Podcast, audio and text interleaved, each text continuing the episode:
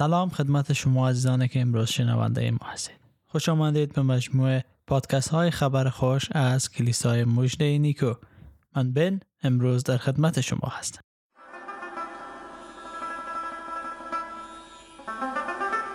در سری جدید پادکست های خبر خوش از کلیسای مجده نیکو همواره تلاش مبری بوده تا موضوعات مهم ایمان مسیحی را بررسی کنیم راه باشیم به او عزیزانی که به عیسی مسیح خداوند ایمان دارند تا در ایمان خود رشد کرده سمر بیارن و مسیحیت درسته به او عزیزان معرفی کنیم که هرگز در مورد از او نشنیدن و با عیسی مسیح آشنا نیستن و دعا می‌کنیم که این پادکست ها و تعالیمی که ما داریم باعث نجات شما شد در هفته گذشته ما در مورد زنا صحبت کردیم. و چرا؟ اکثر مسلمانان و کشورهای اسلامی فکر می‌کنند که مسیحیان زناکار هستند. چون تعریفی که از مسیحیت داده شده در کشورهای اسلامی ای بود که مسیحیت به معنای جامعه غربی یا فیلم هایی که تماشا می‌کنند. اما متاسفانه با مسیحیت درست و واقعی که مسیحیان هستند که اعتقاد به کتاب مقدس و تعلیم کتاب مقدس دارن آشنا نمیشن. چون این مسیحیت در تلویزیون و یا در رسانه ها نمیشه پیدا کرد بلکه باید با این مسیحیان زندگی کرد تا آنها را شناخت. و امروز می‌خوایم موضوع مهم دیگری را بررسی کنیم که همیشه پیوست می‌خوره به مسیحیت. و اوهی است که مسیحیان شرابخوار هستند و مسیحیان مست می‌کنند. با یک آیه از کلام خدا در افساسیان فصل پنج می‌خوام بحث امروز شروع کنیم در افسیان فصل 5 آیه 18 تا 20 چنین می‌خوانه. مست شراب نشوید زیرا شما را به سوی کارهای زشت میکشاند بلکه از روح خدا پر شوید. با استفاده از زبور تسبیحات و سرودهای روحانی با یکدیگر گفتگو کنید و با تمام دل برای خداوند بسرایید و بخوانید.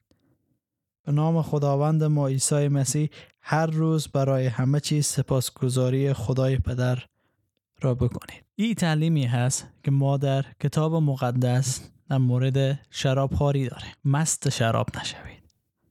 که شما را به سوی کارهای زشت میگه ولی باز هم متاسفانه تعریفی که از مسیحیت داده میشه همون تعریفی است که از زناکاری داده شد. ای که همه جامعه غربی مسیحی هستند و همه جامعه غربی شراب می‌خورند متوجه باشین عزیزان که شراب خاری در بعضی از فرهنگا رایج است. و خیلی از پیامبران خودشان شراب میخوردن. نه به خاطر از اینکه مست شوند چون نوشیدنی همان زمان بود و شرابی که قبلا وجود داشت با شراب امروز کاملا فرق می‌کنه. چون قبلا در گذشته شرابی که جور می‌شد از آب انگور بود و به او الکل اضافه نمی‌شد. بلکه او خود از او تروش می‌شد ترش می‌کرد و یک الکلی از خود میساخت که باعث مستی نمی‌شد. و نوشیدن زیاد از او باعث می‌شد که مست بشه. ولی امروزه هزاران نوع شراب وجود داره. هزاران نوع الکل ساخته شده به نام های مختلف. و خیلی از مسیحی ها هستند که در زندگی خود تعهد کردند که هرگز شراب نخورند. چون به خاطر تصویری که از مسیحیت در جوامع اسلامی داده شده اونو اصلا لب به شراب نمی‌زنن. و دستور کتاب مقدس در اینجا است که مست شراب نشوید. خوردن شراب مشکل نداره ولی مست شدن از او مشکل اصلی هست. این منظور که مست بشی از خود بی خود بشی و باعث گناه بشی. باعث ازی بشی که همسر خدا نشناسی. باعث ازی بشی که همسایه خدا نشناسی. و حرفهای بد از زبانت بیرون بیایه حرفهایی که باعث اذیت و آزار دیگران بشه اما اینم باید به یاد داشته باشیم آنچه که در تلویزیون ها می‌بینیم مسیحیت اصلی نیست. در تمام برنامه هایی که در تمام فیلم هایی که از غرب پخش میشه هم زنا و هم شرابخواری. وجود داره. حالا آیا واقعا او مسیحیت اصلی هست؟ خیر. آیا باید گفت اسلام حقیقی اسلامی است که در ترکیه هست یا در فیلم های ترکی تماشا می‌کنه؟ خیر. روابط در فیلم های ترکی که وجود داره کاملا برای همه شما واضح است. در سال 1399 در نوروز 1399 طبق آماری که به دست آمد در افغانستان تنها. 21 میلیون لیتر شراب به مصرف رسیده بود در یک جامعه مسلمان. که خیلی از او اشخاص که شراب مصرف کرده بودن اووردوز کردن و مردن که آمارش تقریبا حدود 150 نفر بود. که در اثر شرابخواری مرده بودن. آیا باید گفت اسلام چنین است؟ نه ما به خاطر یک عده که این کارا رو می‌کنن نمیم تمام اسلام خراب کنه. خیر. بلکه بررسی می‌کنیم که چرا یه اشخاص کار کردن. و امروزه بیشتر از هر کشور دیگری در کشورهای اسلامی شراب مصرف میشه اما آیا مسلمانان شرابخوار خطاب میشن؟ نه خیر شما عزیزی که امروزی پادکست گوش می‌کنی شاید به مسیحیان خود تهمت زده باشی که شرابخوار هستن زناکار هستن پیش خود فکر کن آیا شما شراب نخوردین تا حالا؟ آیا شما زنا نکردین؟ پس اگر کردین چرا نمیاین خود مورد ملامت قرار نمیدن ابتدا بعد دیگران محکوم کنن. و اگر شما این کار کردین بدانین که عیسی مسیح حاضر از شما را ببخشه. چون به روی صلیب رفت تا گناهان تمام بشر ببخشه. بشره که حاضر نیه پاک زندگی کنه. و می‌تونن به او اعتماد کنن و از زندگی گذشته خود دست بردارن.